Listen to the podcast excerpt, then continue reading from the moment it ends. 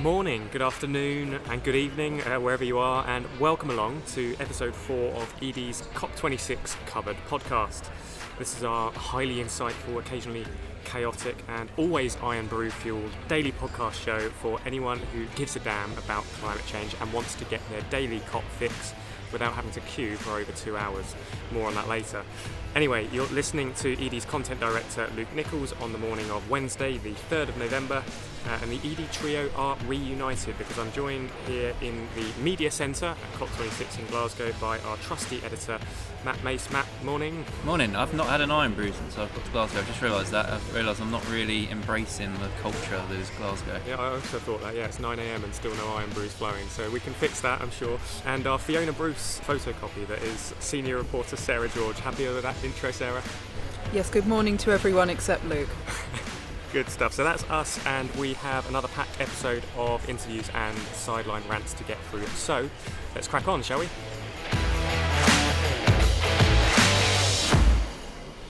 Okay, yes, hello everyone, and welcome back to COP26 covered. Matt, Sarah, uh, now that we're reunited after a, a whirlwind day yesterday, I thought I'd start this episode like we start our brand meetings actually back in the edie headquarters. Our boss does this with a, a bit of good news to, to boost the morale and put us in a positive mindset. Um, Yeah, I'll, I'll, I'll jump in. I think um, I think the good news is India setting a, a net zero target. I mean, 2070 is going to be a contentious time frame, but you've got to realise the population of that nation is in the billions. I read this morning now that means that net zero targets now cover more than 80% of uh, global GDP, more than 60% of the population, more than like 75% of global um, CO2 emissions as well. So that's the kind of like injection we needed at COP after yesterday, which had some really moving speeches, but some pretty kind of sobering wake-up calls. Okay, very serious. Uh, good news from Matt related to COP, which is good. I wasn't expecting that. Sarah? Um, yeah, I'm going to go with my good news being the forest deal, which came um, late last night, um, just before midnight. Um, essentially, around 100 nations collectively um, hosting 85% of the world's forests have committed to um, end deforestation, land use change, and degradation by 2030, and to go beyond that if possible, um, restoring those degraded landscapes. Um, crucially, there is already multi billion dollar backing for this from the private sector and from um, governments. Um, and there's also measures in there to protect indigenous communities who will be affected by changes to the forest. Um, so it's got, as, as usual, the devil's in the detail. We need more information, we need more delivery, um, but the reaction to that has been broadly good. Good. Well, there we go. That's put me in a, a positive mindset. It's, I will, uh, if I can, just add a personal good news is that I have I'm not kind of dreaming of COP yet. I think that's a good thing. I'm not. I have a horrible feeling that I'm going to be like. Um, dreaming you know like in the shining where he's just coming going around the corridors and there's the little guy on the bike and the twins i have worried i'm going to do that it's just going to be blue carpets and Yeah. the blue zone everywhere that hasn't happened yet so sanity levels are stable good. That's probably because you only slept about four hours each night. probably so that as well yeah Given it enough opportunity. Um, I'll round off the good news with something that's not really related to well, it is related to COP, but it's more of a selfish bit of good news for, on, on behalf of Edie. Um, any ideas what I'm going to say? i have a, a feeling this may be about the, the medium that we are in right now It uh, is indeed. I'm becoming a bit obsessed with the numbers. Um, so, do either of you want to guess where we're ranked now in the UK business chart on Apple Podcasts? Sarah, 49.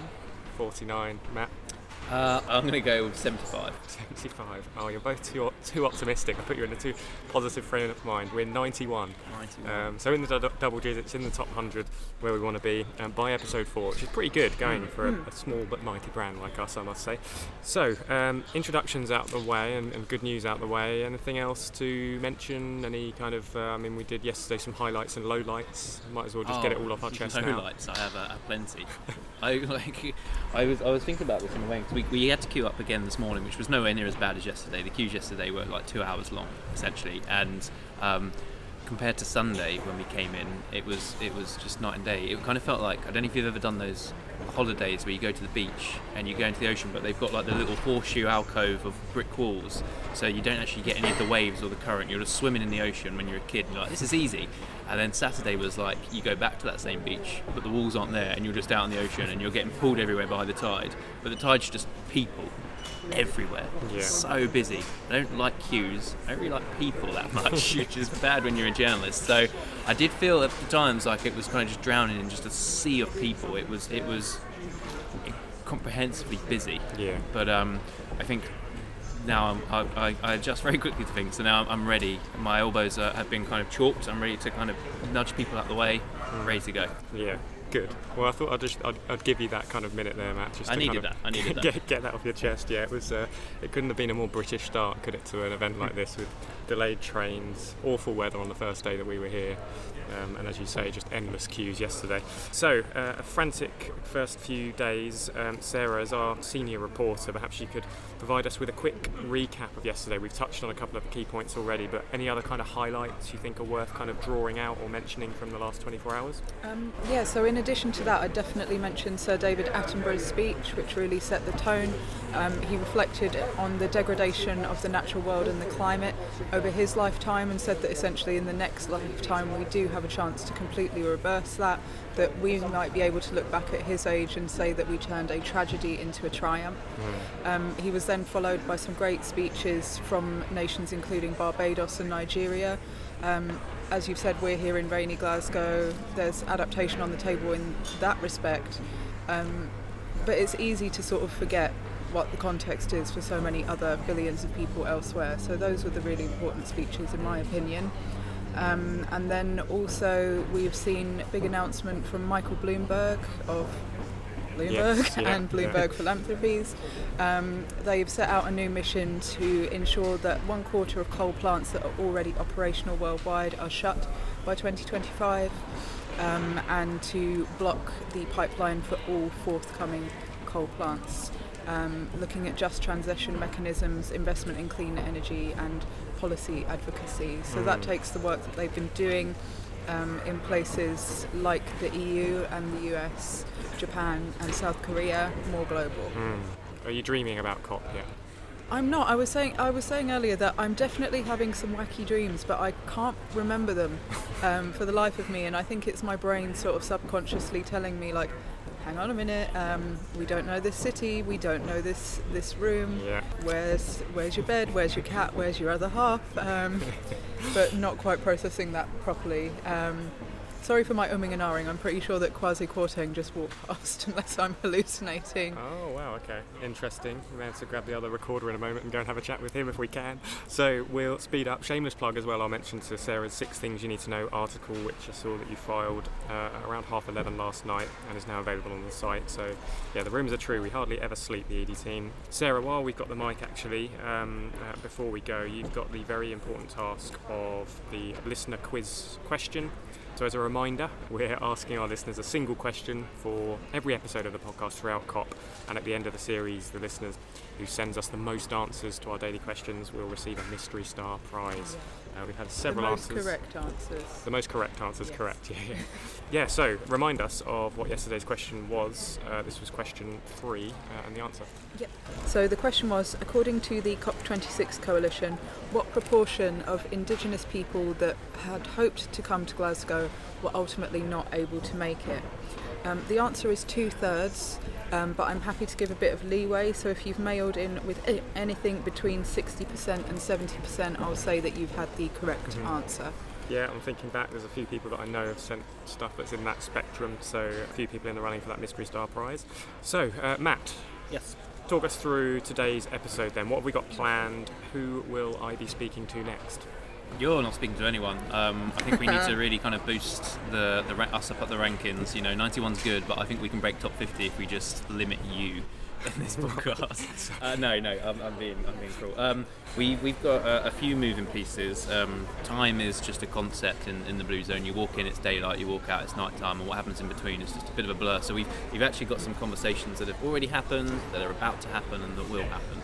Um, so today we're going to be very much um, putting a mix of themes out. I think to really kind of uh, capture the, the World Leaders Summit aspect. So um, we're going to be speaking to the corporate leaders group uh, today. Um, they they touched down in in the blue zone late last night, and I pretty much grabbed them as they as soon as they entered and like, please, please talk to me. Mhm. Um, so we've got that coming along. Uh, we're talking to a couple of chief executives as well of some um, pretty well-known businesses in the sustainability space, uh, a big manufacturer and also um, a bank. So I don't know if you want me to go into more details or I No, know, no, I don't, no, know- I this don't is- want to you is know, good. spoil it too soon. So, which one am I speaking to out of those? Um, again, put your feet up, rest. You've Right. done enough. I guess I'll make myself useful in some other way then. Um, oh, maybe I'll go and try and find my good friend Ed Miliband. I'm sure he's milling around yeah, somewhere. he's, you're expecting that call any day now, aren't Yeah. you? Yeah. Is that pun intended? That Miliband is milling? It wasn't intended, it just kind of naturally flowed, so Great. I'm sticking with it. Okay, well, I'll let you guys enjoy the rest of this episode without me then. We'll get started with our first interview of the day, which, as Matt said, was that uh, recorded conversation uh, yesterday evening with Cambridge Institute for Sustainability Leadership. Yep, so their corporate leaders group uh, program. So um, Beverly Cornaby is their um, senior program manager and oversees the kind of net zero business alliance that they've put together. Okay, great stuff. So uh, let's play that now.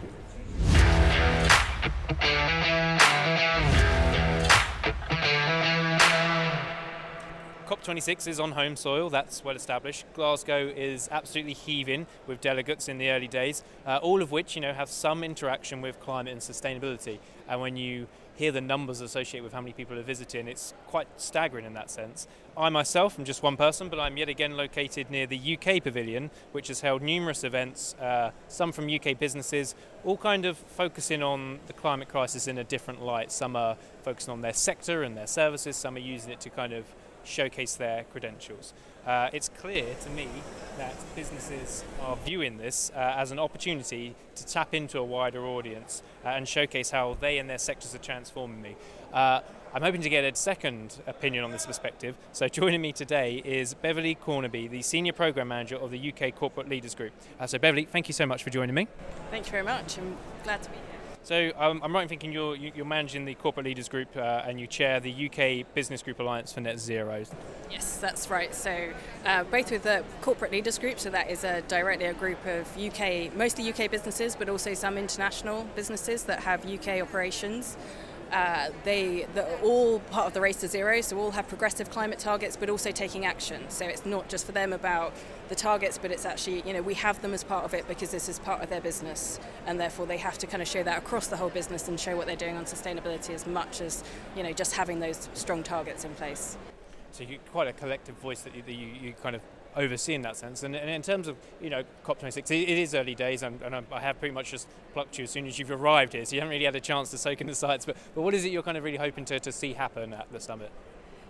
I think it's that collaboration and looking at actually what you know what actions need to happen, but also what actions are already happening that can be ramped up, that can be you know worked on between government, between business, and actually look at you know the real changes that we need. There's a lot of urgent action that needs to happen, you know, not just you know kind of not just in the next decade but actually in the next year and the next couple of years to really set us on the right track for 2030 and if we don't start doing that now and we don't make commitments through cop then actually we're not going to be necessarily putting ourselves in the right place to you know be on track for net zero by 2050 and so therefore it's very important that the discussions that happen here that they actually result in something and that therefore there's concrete things actually coming out of it at the end of the two weeks. No, I, I completely agree, and um, I find um, a real kind of jarring mix of, of, of what I've seen so far. You know, there is obviously a lot of optimism around COP and how it can really kind of solve the climate crisis, but the, the conversations, certainly the high level ones we've heard from the first few days, are, are quite. I mean, they're quite sobering to, to listen to. You know, David Attenborough's speech was amazing, very moving, but quite, you know, this is a make or break moment for, for the planet. Uh, and then you look around and there's a lot of great kind of pavilions that are all kind of showcasing how countries or sectors or businesses are performing on, on this. But um, it does feel a little bit, I don't want to say circusy, but a bit, more like th- there's a, there's a, they're showcasing what they've, what they've done well. And we all know that no one's perfect when it comes to sustainability in the climate crisis. Do you feel that perhaps businesses could be at danger of trying to showcase what they've done as a bit of a kind of PR stunt and not really tap into the severity of the conversations that we're seeing here? I think that, I mean, all the businesses that we're working with, they're certainly aware of the severity of the situation, and that is why they've already been taking action and why they, you know, they're able to showcase because they've been taking that action for a number of years. I think there is the challenge of how do you take that forward and how do you work together, how do you, you know, kind of ramp that up? Because one business doing it alone is not going to have the impact. You need all businesses to come together, you need them to come together with government, and that is where the discussions happen. They don't necessarily happen on the stages, they happen behind, you know, they're in the smaller discussions, the round tables, the areas where they may not be publicising it, but actually there are those conversations happening of how business can work with government to really kind of come up with those solutions and to make sure that the actions that they've already been taking can have a wider impact and that they can therefore, you know, people can learn from each other and be able to put that into place themselves. And I mean, we're here with many businesses that are already part of Race to Zero. They're doing this, but we mustn't forget that that is not the whole of the economy there is still a lot of the economy to shift. You know, if we if we had the if everything was working like this, then in theory we wouldn't have the need for a COP. You know, non-state actors would be there; they're going to be doing it and you know working together. I think there's still a lot more action that needs to happen, and therefore these businesses being able to share what they're already doing means others can learn from them, and they can then work together and identify those opportunities where they can get the whole of their sectors on board, and therefore the whole of the economy on board. No, that's, that's a great point you made. You've got to kind of incentivize. It, you almost it's, almost like a sales pitch for sustainability for those that are perhaps not quite on board. And how, how, how you know how do you plan on going about hopefully getting Race to Zero to cover more of the economy? Well, I mean, we've got a number of events that we're doing over the next two weeks, but I think some of the most important ones we've got are actually the roundtable ones, the ones where we're bringing people together. And some of it will also come after COP. You know, COP is an opportunity. There are a certain number of people here, but there's not everyone here. And particularly, we're keen to bring around a broad range of stakeholders. So it's looking at how can we build on what we do here to kind of be able to do more beyond that. And particularly, I think this next year is going to be quite critical in that, is going away and having actions to work on and being able to take away something that's definitely, you know, much more substantial and that involves a lot more people as well. No, I think that's the crucial point. COP isn't the, the end point. I think there's a danger it could be viewed as like Christmas, and maybe the next day, once you've got left with all the leftover food, you just ignore for another year. But th- this is, I mean, the, the Prime Minister himself said, you know, there's, there's a decade of critical action coming up. Uh, Alok Sharma said, you know, where, where Paris promised, Glasgow has to deliver. So over the next 10 years, and that's a long time for a business, but not a long time in terms of you know where how the climate's moved. Um, how how do you really want to see kind of businesses mobilise action moving forwards? I mean, you know, 10 years isn't isn't a long time for a business because actually for some of them their planning cycles are very long and therefore they do look at it. But it's it's those next couple of years and seeing more come forward with really solid action plans and looking at actually the opportunities to work with each other but also demonstrating where they're doing it because it's not just about you know the commitments or the plans. It's actually about it, real change that needs to happen. So therefore making sure that that goes forward and that happens and therefore working together as much as they can to do that it sounds like you've got a lot planned and a lot of discussions going on. And as I mentioned, I did kind of just really kind of grab you for a chat as soon as you step foot in the blue zone. So I will let you kind of have a look around and find your bearings. But Beverly, it's been a pleasure speaking to you. Thank you very much.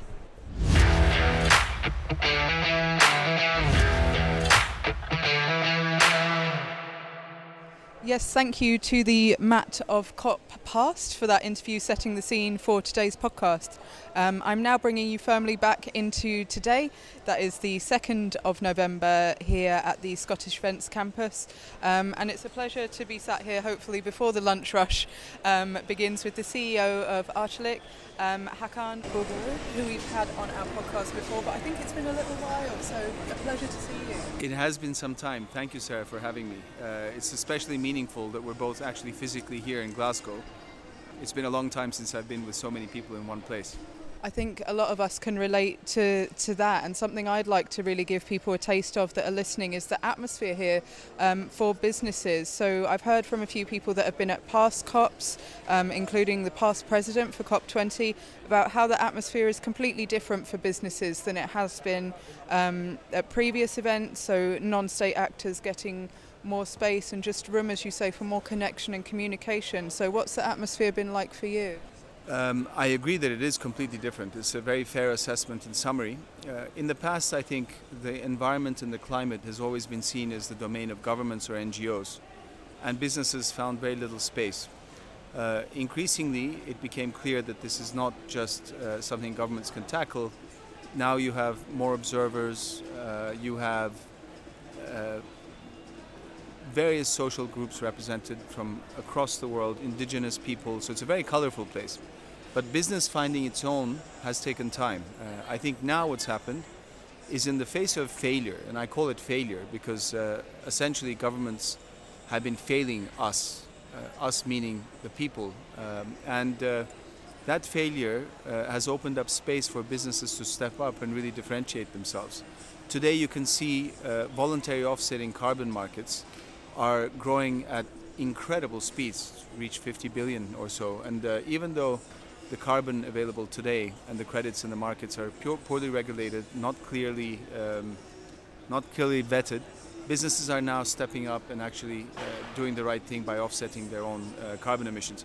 So you are seeing a much more voluntary involvement and a much more proactive involvement of business, and I think they're, it, they're doing it because it makes business sense. And you mentioned offsetting there, but for me, when I think of something that's voluntary and has gathered so much pace, it will be the science based target um, setting. And we're, we're speaking really as leaders are being told um, that their targets are not science based, they're 2.7 degree um, aligned. But at the moment, businesses are going further and faster in some respects. Um, I know that your business already had targets in line with 2C and has revised them in line with 1.5C. I'm sure we'll have a lot of people listening that are looking to say this, the, to do sorry the same thing, or maybe even to go and look at that new net zero standard. So it would be good to hear about your learnings from from that process. This is the most important part of what's happening now in climate. First of all, uh, one degree warmer world, which we're at today, feels terrible, right? The forest fires, the flooding. So I don't understand how people can say okay to a 2.7 degree warmer world or an even 2 degree warmer world. When we started on this journey, two degrees was all we could see and get to um, with existing technologies and what we could project, with what we could invest. Uh, and SBTI, Science Based Targets Initiative, initiative, is was critical because everybody could say they would be target uh, carbon neutral, uh, net zero. They would say that they're aligning with the two degree targets, but there was no measurement mechanism and nothing reliable. Uh, so a lot of greenwashing was happening. I think with SBTI now, everything is measured, calculated, and approved. Uh, our company is at uh, two degrees now. We have also actually applied to be a 1.5 degree uh, company, and that means essentially making significant cuts to what we call scope 3 emissions as well, which is uh, uh, which is what your products emit while being used in the customer. Now, I think um, we will all really have to do much more than what's being done today. A 2.7 degree warmer, the collection of uh, tar- uh, targets today point to a 2.7 degree warmer world. But I don't accept that, and no, nobody else should. So this will put enough pressure on governments uh, to change their NDCs and companies to all align with 1.5 degrees. Arçelik today is now a 1.5 degree aligned company. But for me, even 1.5 degrees is too much. I've seen what one degree looks like. So all of this understanding is interesting. Uh, we're, we're all saying we're going to do what's necessary. Are we doing what's necessary is another thing because as every day passes, reaching those targets becomes much, much, much harder, infinitely harder. And that's why I think companies really need to step up now, invest now, and make those commitments. Uh, not only science-based targets initiative uh, commitments, but even more, go further and really differentiate themselves. And what I need to ask of consumers and people listening to this podcast is simply vote with your you know money go to companies that are providing you services and goods which are clean and have these commitment, commitments in place which are verified and actually uh, the messaging of these companies that are really doing something or just saying something is also now differentiated so consumers can really choose now for the first time well, I think greenwashing is a whole other kettle of fish, and we could do a whole podcast on that. Um, so I wanted to touch on Scope 3 emissions, as you mentioned, and for your company, the bulk of those are going to come in consumer use, um, but obviously that's also things that happen further up in the value chain as well, so on the other side. Um, and you've talked about how important it is for businesses to get a handle uh, on this, but do you feel that other businesses, by and large, have a good grasp on this? And if, if not, what are the next steps? I wish everybody had a good grasp on this. Nobody does. When you talk about scope one, I'll, I'll simplify it. Scope one and scope two emissions are what you emit when you're producing something. Uh, you know, your suppliers, the products you're using, the materials, the energy. That's scope one and scope two. Arçelik is now carbon neutral in scope one and scope two uh, emissions across its global manufacturing operations. You have two ways of doing that. One, you can buy carbon credit because you're producing something, you're emitting carbon. You can either offset that by buying carbon credits or you can find ways of creating carbon credits yourself. Buying carbon credits is not really credible. So uh, you need to actually create the carbon credits yourself. That's the first step. Then there's scope 3 emissions, which no one even talks about. Of the 200 largest companies in the world, only 40% even calculate or report their scope 3 emissions. Uh, I guess what I'm saying is people are ignoring it because it's such a big problem and it's a Pandora's box. It's kind of like telling a consumer, if you buy my product, this is the damage you're doing to the climate. And so nobody wants to do it. However, if we are going to have any credibility in getting to a 1.5 degree uh, world, reducing our carbon emissions, getting to net zero, scope 3 is the only, um, only way to do it. Now, I'll, I'll give you one more number. You won't hear other CEOs say this either. I tell you that Arçelik is carbon neutral 2019-2020 in scope 1 and scope 2 emissions. But what you don't know is what percentage of total emissions uh, of ours is scope 1 and scope 2 emissions. It's only 2%. 98% are scope 3 emissions. So you understand something that we're so proud of, and the world says, "Wow, look at Arçelik, they're carbon neutral already." Is only two, is only covering two percent of our emissions. So what happened to to be able to align with the 1.5 degree plan and get our plans uh, approved, our targets approved by SBTi, we had to make very very deep cuts to our scope 3 emissions going forward that technology doesn't exist today. So effectively what we've done is we've said we are committing to put resources, human resources, capital resources into um, uh, new technology that will allow us to reduce our scope 3 emissions by 50%, actually 52% by 2030. That's a very, very steep cut. Um, and I'm hoping we will become an example in emerging markets. It's not you know, it's not very often you have a company leader from an emerging market talking about leading the world in uh, this type of um, this type of emissions cut, but it just has to happen, and I think all businesses need to follow suit. And I honestly, I'm hopeful they will. And you started the conversation by saying the role of business has obviously increased and grown over here. Well, this is the role of business. You know, we need to set the right examples, and we need to lead by those examples. And I feel like a lot of businesses will be in the same boat. Um, in the scope three is 90% or more, but as you say, it's still rare that we'd maybe see a CEO disclosing that or a CEO leading. But something I'm seeing in working with sustainability and energy professionals and reporting teams um, is that CEOs are letting them grow those teams and are coming to them, asking questions, engaging with them. Um, so, as a CEO yourself, how do you feel this sort of board level shift is, is going? And I think we had, uh, you know, uh, as CEOs, you would have a, a, sustainability director who knew what they were doing, that you know, put together a sustainability report, and that's kind of all you would really know about it. And every time a project came by that required a lot of capital, you would say, why, why, why, push it down because you know you have better use for capex, obviously. Now it's completely different. I am the company's chief sustainability officer. I had to transform myself, not only to understand the issue but also I had to transform my lifestyle to really reflect what I'm saying. I cannot go and uh, you know uh, uh, live my life in a way which isn't consistent with what I'm preaching for the whole company. And I think that transformation has to happen for every CEO. Now, if, if in boardrooms the CEO is not owning and their number one topic is not sustainability, they are not doing the right thing by the shareholders. And, and they will be penalized. I don't think companies which have not already gotten on the right side of the curve today have a chance of catching up uh, anymore. They, of course, they will try, but but uh, I think they're late to the game, and the future will judge them very harshly.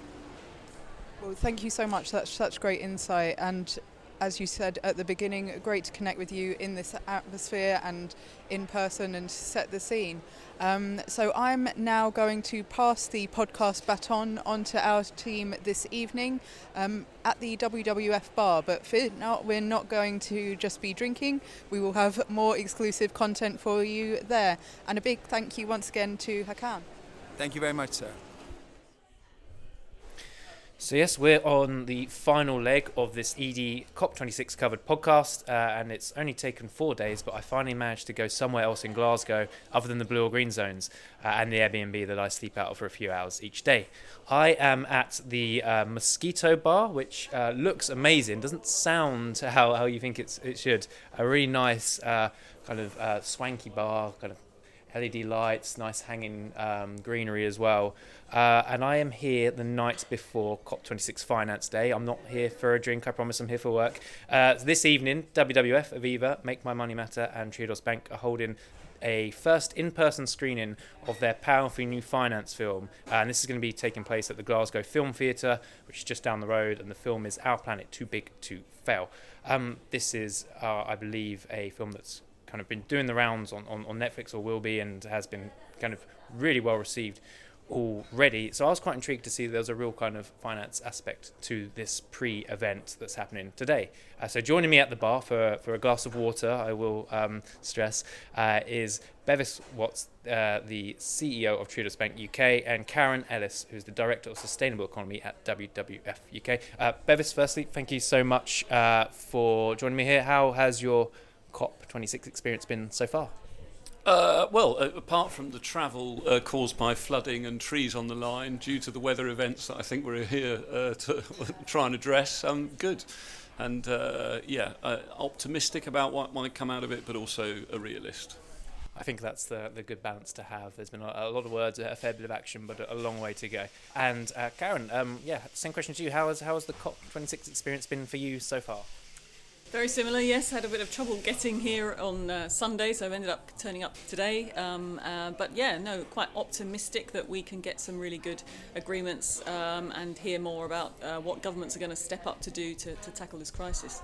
Yeah, incredibly ironic that the, the eve before a massive climate conference, uh, climate change and flooding, essentially cancelled half the trains there. Um, but yeah, we um, we're here to kind of discuss this uh, this film being premiered and um, there's a real kind of finance aspect to, to this evening, which I'm, I'm, I'm quite intrigued about um, in regards to WWF and the, the film screen. What, what, what, role does finance have to play in the message you're trying to get across here? So, uh, as we've all been hearing, there's a, a really serious climate and nature crisis that we're all facing at the moment and we need to take urgent action to turn it around. So basically, nature loss is just as big a problem as climate change. It's part of the problem of climate change, and it's a problem in its own right. We've seen huge loss of biodiversity and other aspects of our, our natural assets in, in the world in recent years and over decades. And so, what we need to do is really change our economic system, the way we do business, very fundamentally, in order to move away from an, an economy which is based on um, extraction of resources and, and unsustainable use of resources and then throwing it away. We need to move to an economy that's much more sustainable and circular. And to do that, we need to um, create the right rules of the game for the financial sector and the wider private sector, but the financial sector in particular because it obviously controls where the finances flow and the finances are what enables the rest of the economy. So the financial sector can play a really important role in reshaping the incentives in the whole economy to align with a net zero goal. So that's really why we found it very important to make sure that the sector understood the role it can play and the impact it will have if it, if it doesn't turn things around and, and carries on damaging the planet. Triodos has been a, a uh, Bank UK has been a real kind of trailblazer in in this area. New net zero strategy um, released, well, it was this week, if not today, I believe. So, um, and and it's been a kind of real advocate for this kind of change moving forward. So um, the the link between you, you being here and, and the film seems quite um, obvious to me. But perhaps you'd like to explain in your own words, you know, why why you feel this is a really powerful message that can be sent out. Yeah, well, I mean, I, I, entirely agree with Karen's call that we have multiple environmental emergencies. I mean, ultimately, Triodos was founded on the principles that, that people's money should be used in their long-term interests. And uh, you know, we, in financing fossil fuels and arms and various things, there, there are big question marks about what our financial system is actually doing in the interests of its customers. So um, uh, we, we've been delighted to be um, involved in the film in a small way uh, and try to amplify that sort of thinking and call on the finance sector to align itself more broadly to the Sustainable Development Goals, um, because there are huge social impacts from uh, uh, climate change and so on as well. And, uh, and we, we want to see a more sustainable and fair finance system. Yeah, we actually had um, Professor David Halpern on yesterday's podcast, and he was talking about behaviour change. He said one of the, the biggest things that, that, that you know the, the average consumer can do is is go to their, their work and ask where their pension what their pension is, is, is doing and, and the finance is there. And we're seeing so much um, divestment away, but that, that alone is not, not necessarily enough. And then, then bringing it back into to COP26, there's been some huge money already, not, not thrown around, but, but promised. You know, $12 billion for reforestation announced today. We had the $3 billion climate aid from the UK yesterday. Um, do, do these sound like they're going to stack up to be anywhere near enough to, to kind of combat what we need to? Um, Karen, maybe if I come to you first on, on this one. So I think the bottom line is that we won't achieve our net zero and nature positive goals unless we get the private sector aligned with those goals. Regardless of the amount of public finance and government money that comes forward, we really need to reshape the incentives in the whole private sector because the private sector is responsible for the vast bulk of the carbon emissions that we make as, a, as, a, as an economy. So we absolutely need uh, the private sector to take action. Um, so I think it's important that public money, government money, is used to help to create incentives and to um, catalyse more private finance into the right kinds of things. But the biggest game in town is really around what the private sector and the financial sector can do to really pump prime that, that net zero transition. Yeah, I mean, uh, uh, entirely agree again. I mean, uh, if I reference a WWF and Greenpeace report called The Big Smoke, I think it showed that the UK finance sector, if it was a country, would be the world's ninth largest emitter. So we have huge responsibility as a finance sector for the global emissions. And it, so this isn't just a UK issue. We have UK banks financing coal-fired power stations and deforestation globally. So um, that's really the, the, the, issues we need to highlight and, uh, and put more red lines around the finance sector. Uh, and, and I think we need much more ambitious regulation to achieve that. And uh, we currently have regulation that's focusing the finance sector on being aware of climate risks and what impact there'll be on their portfolios and, and therefore how will it affect financial stability and economic stability. But we need to be, if we want a net zero society and a net zero economy, regulating the finance industry for net zero some, some great points there. And and I suppose um, tomorrow, of course, is, is Finance Day um, at COP. Or I mean, when our listeners listen to this, it might be today is Finance Day. It's very confusing how podcasts work in that sense. Um, so um, we we you know there's agenda shaping up. We've got Mark Carney um, expected to be in, in many places at once, kind of giving out various speeches, lots of initiatives set to be announced. What what are you two both hoping to see happen? Not just at, at Finance Day because climate finance is going to be a key theme running throughout COP. But what would you like to see happen um, at, at, COP that, that really kind of um, pushes finance into the right sectors, the right markets, into the right hands, basically? So um, I think what we'd really like to see, along the same lines as what we've been talking about, is government to really mandate the uh, alignment of, of the financial sector with net zero goals, and in particular to announce that it will require uh, all financial institutions and large companies to publish their transition plans that set out how they will achieve net zero. And we'd love the government to actually announce that that will be required by 2023. So there's very clear expectations placed on um, companies to start to get their act together and really work out how they're going to do this. And then government to legislate for that and for it to be a requirement for, for all these companies to move in that direction. That's what we'd really love to see coming out tomorrow.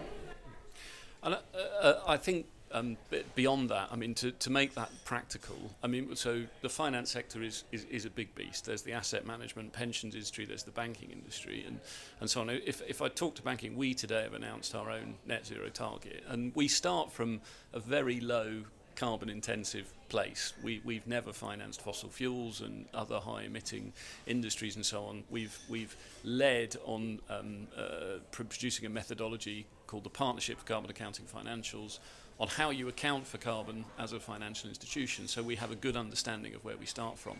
And we've announced a target of 2035 saying, actually, honestly, that's really difficult for us. And so, what we really want to see is um, action speeded up, and absolutely the mandatory net zero targets and transition plans apply to that. But to support that, we need a number of international agreements around common taxonomy for defining what is uh, good, what is bad. We need common methodologies for carbon disclosure, and we need, we need much higher uh, requirements on transparency and disclosure. Uh, so we can really scrutinise um, uh, what progress is being made. And, and if we don't have those agreed globally, then we end up with a sort of competitive green finance market and countries and different regulatory jurisdictions competing for, uh, for business maybe being slightly less green than somewhere else. So uh, that's, that's kind of the real ambition in my mind. Yeah, the market seems like it's, it's quite um, in its infancy in, in the sense of, of that climate finance, and like you said, um, it's almost dangerous that as as climate really rises up the agenda in, in the Finance Institute. Yeah, greenwash can be rife, not not on purpose, but just because of those those lack of definitions that you've you pointed out. And we at edie, we write and we we publish content for really proactive businesses that I think see the carrot more than the stick when it comes to sustainability. They've embraced it, but but you know, large parts of the economy, large parts of sectors, um, they they they probably react more to to the stick, um, that, that that kind of policy that we need to see. But um, policy aside, there's there's still a great way for um, you know businesses to, to really you know switch that mindset from stick to carrot and, and see the benefits that that being more sustainable can bring. And I'm quite interested to see where you feel your role as, as individuals come in in advocating for change. You know, is it engaging with government lobbying? Is it kind of reaching out to businesses and, and and kind of breaking down a really complex topic, which is the climate crisis, into bite-sized changes for them. Karen, maybe if we start here. Yeah, I think there's many different roles. Um, one role is to to sort of monitor and hold to account because um, going back to this point you just made about greenwash, uh, we did a, a, net zero scorecard which we published a few weeks back, maybe a month ago, which looked at the FTSE 100 and looked at how many of them had published a net zero target, had published a transition plan, um, had made it science based, etc.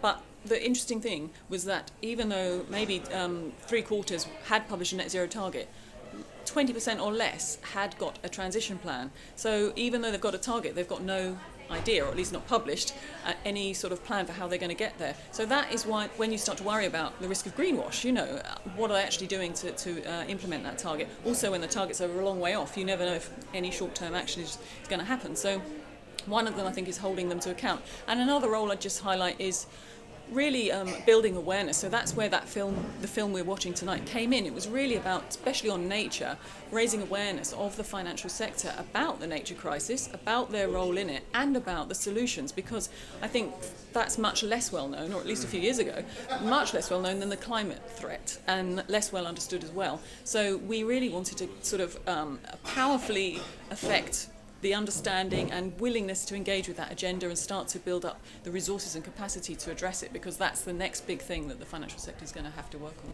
Yeah, I mean, I've, I've been reporting on, on climate and, and nature for, well, since the, since the Paris Agreement, basically, and there was always a, a relatively easy way of assigning a, a monetary value to the climate crisis, whereas nature is much less defined in a metric that most financial institutions would understand. So that's that's a, a great point. And and, and Bevis, as as bank yourself, I imagine uh, a key role you have is is trying to really disrupt the sector to, to you know do what you said and, and set those kind of really challenging targets like the 2035 one that you've set.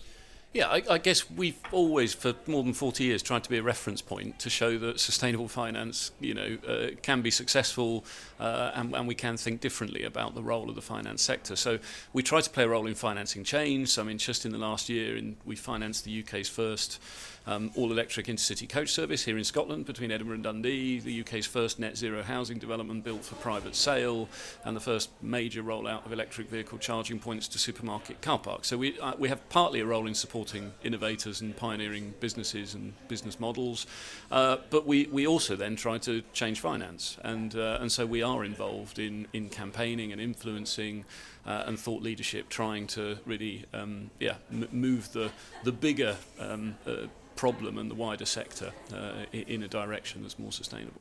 Brilliant. Well, I mean, hopefully everyone uh, listening, that's given you a really nice taster of what lies ahead for tomorrow with the finance theme at COP26 and a, and a theme that will no doubt run through every other of the themed days uh, at the summit. And um, and speaking of tasters, I, I have been informed that you both uh, need to attend a kind of pre-event meal before going into it. And I, I don't want to uh, to keep you from that before the premiere, so I will let you um, go and, and, enjoy the rest of the evening while I uh, grab my popcorn before the movie. So thank you so much.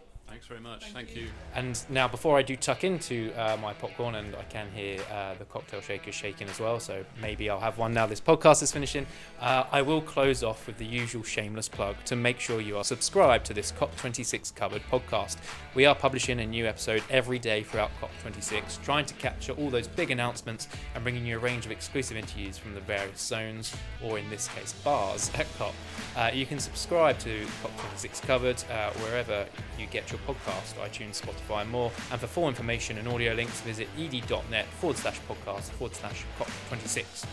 But we'll be back tomorrow for another full roundup and series of interviews from the all important finance day of COP26 here in Glasgow. Speak to you then. Goodbye.